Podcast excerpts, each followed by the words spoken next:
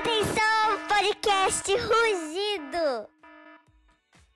Então agora prepare sua mente, a sua cabeça para todo esse conhecimento que você vai adquirir com o quadro Papo Intelectual.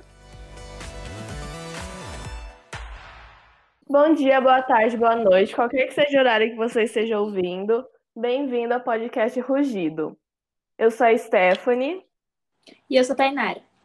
E hoje, no nosso quadro Conversando sobre Profissões, a entrevistada de hoje é a nossa professora de literatura, Ana Cecília. É, a gente queria agradecer, primeiramente, por você ter aceitado o nosso convite para participar.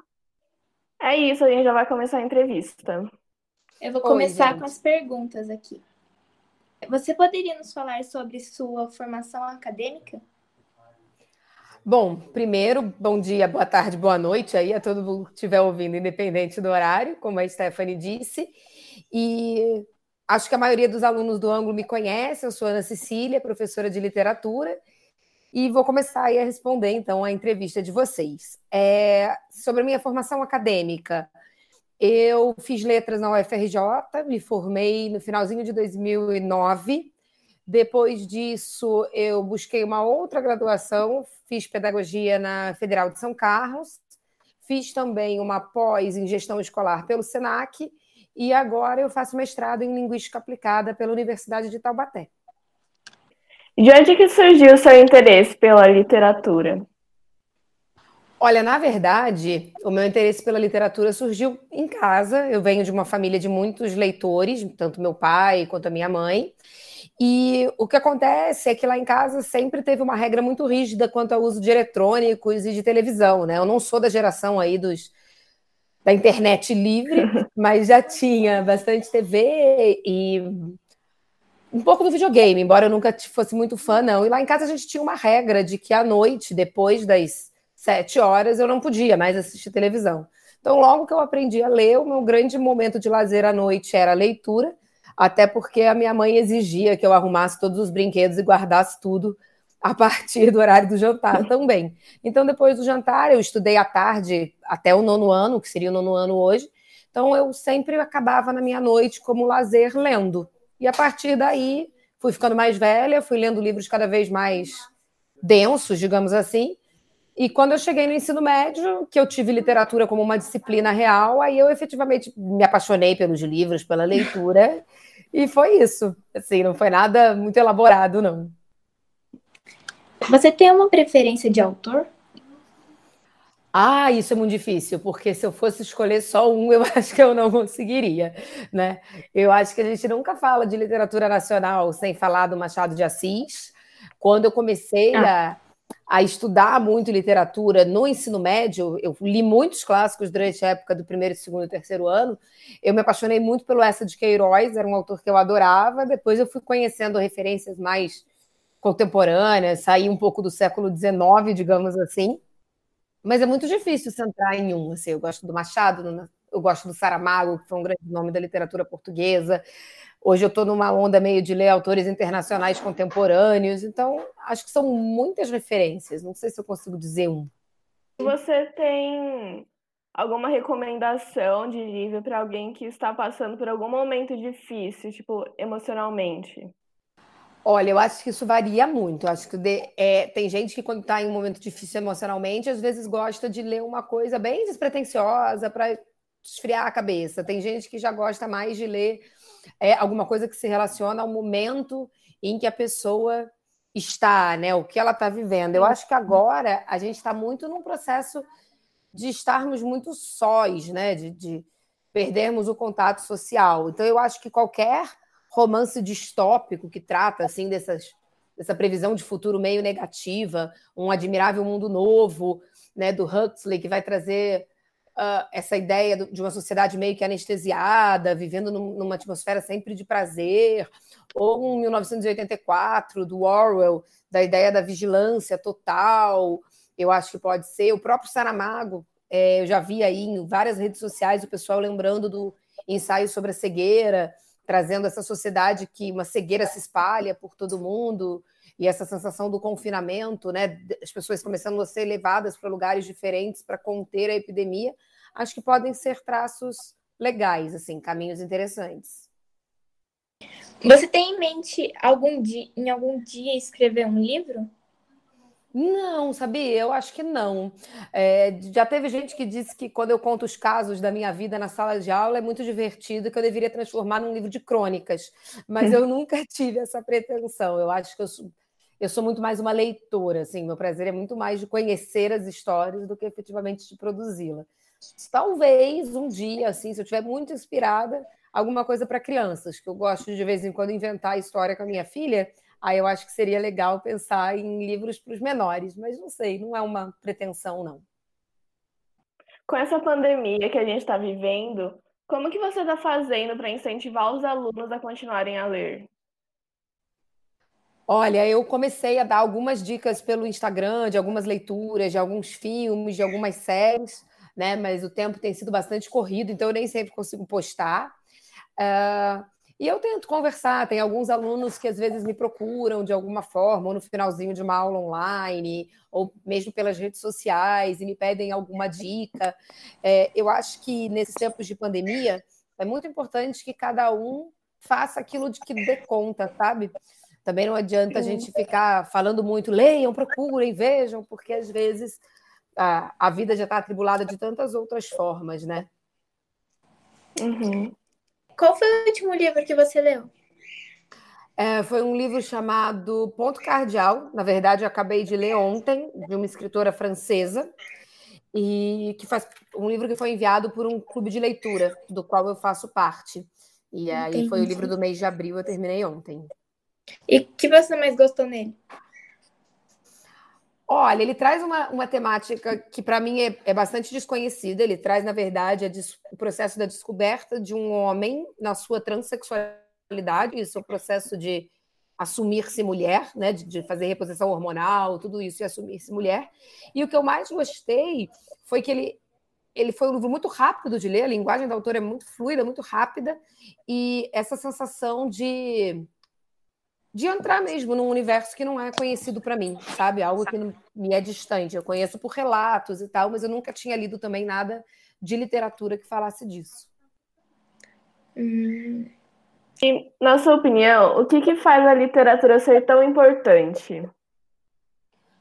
Olha, eu acho que é basicamente o poder, a capacidade que ela tem de nos nos levar a conhecer a realidade do outro sem precisar vivê-la, sim, sabe? É, o, é um processo que vários teóricos, entre eles o Antônio Cândido, que foi um dos maiores estudiosos de literatura no Brasil, faleceu há poucos anos, ele fala do processo de humanização da literatura, né? É, essa possibilidade dela nos fazer nos reconhecermos como iguais na nossa humanidade. Então eu vejo que algumas angústias que eu tenho, se não exatamente iguais às de outras pessoas ou de outras realidades ou de outras culturas, similar, similaridades existem sempre, assim como diferenças também existem. Então essa possibilidade de conhecer o outro, de, de me aproximar daquilo que não me é comum, digamos. Sua família te incentivou na sua caminhada de leitura? Incentivou muito, né? É, tanto por todos serem muito, le muito leitores na minha casa. Uh, eu e minha mãe, a gente às vezes lê até hoje o mesmo livro, fica trocando ideias, mas é, me incentivaram muito também na minha escolha profissional. Quando eu falei que eu ia fazer letras, eles sempre, é, sempre me apoiaram, nunca viram nisso um problema, uh, consideraram que era uma carreira que se eu queria, se era o que eu gostava, eu devia fazer. Então, é, sempre tive uma. Sempre tive, por exemplo, é, crédito quase que ilimitado para livro. Assim, se eu fosse ao shopping e pedisse um brinquedo ou uma roupa, minha mãe ia me dar. Mas se eu pedisse um livro, normalmente eu ganhava. Então, acho que sim, acho que eu tive bastante estímulo à leitura. Você sempre teve vontade de ser professora ou você já pensou em outras profissões? Aconteceu? Eu sempre tive vontade de ser professora, mas eu pensei em outras profissões em alguns momentos. Assim, teve uma época que eu pensei que eu ia ser engenheira química, né? Eu não sei nem como isso passou na minha cabeça. Eu acho que é normal de todo adolescente, quando escolhe a profissão, é, oscilar, considerar alguma outra coisa, ficar em dúvida. Mas eu venho de uma família muito ligada a questões escolares, a questões, né? Tanto do lado da minha mãe quanto do lado do meu pai. Os meus irmãos, os dois acabaram na sala de aula também, ainda que nenhum dos dois tenha se colocado como professor desde o início, tenha feito uma licenciatura, assim, né?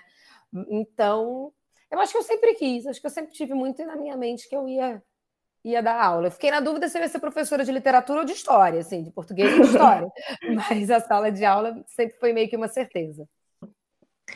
Qual que é o gênero de livros ou textos que você mais gosta de ler ou saber sobre? Olha, dentro da, da parte da literatura, sim, eu acho que eu sou mais ligada a tudo aquilo que trata de, de um lado mais psicológico ou de, um, de relações humanas. Eu não sou, por exemplo, muito fã de ficção científica, sabe? De ler um, um texto que vai falar sobre um, o, o, fim do mundo. Não, não é o tipo de literatura que normalmente me, me chama, um vírus que se espalha, né? Ou algo assim. Eu gosto muito daquilo que explora a na verdade, todo livro acaba explorando a subjetividade, né? Mas eu gosto muito daquilo que trabalha com descobertas pessoais, assim, personagens que vão passar por algum grande processo de descoberta pessoal, sem necessariamente ter nenhum grande cenário de fundo. É difícil dizer, não sei, né? É, não faço questões, por exemplo, que seja uma história de um grande amor, nem nada disso. Eu gosto daqueles processos de uma. como se fosse uma descoberta de identidade, digamos.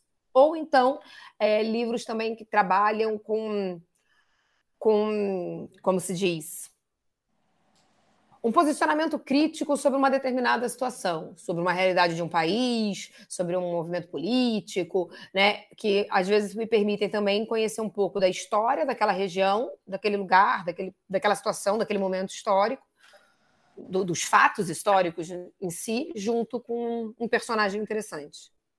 Como você falou, você gosta de criar histórias com a sua, com a sua filha, essas coisas. É, você tem alguma opinião sobre as histórias de hoje em dia que são feitas para crianças?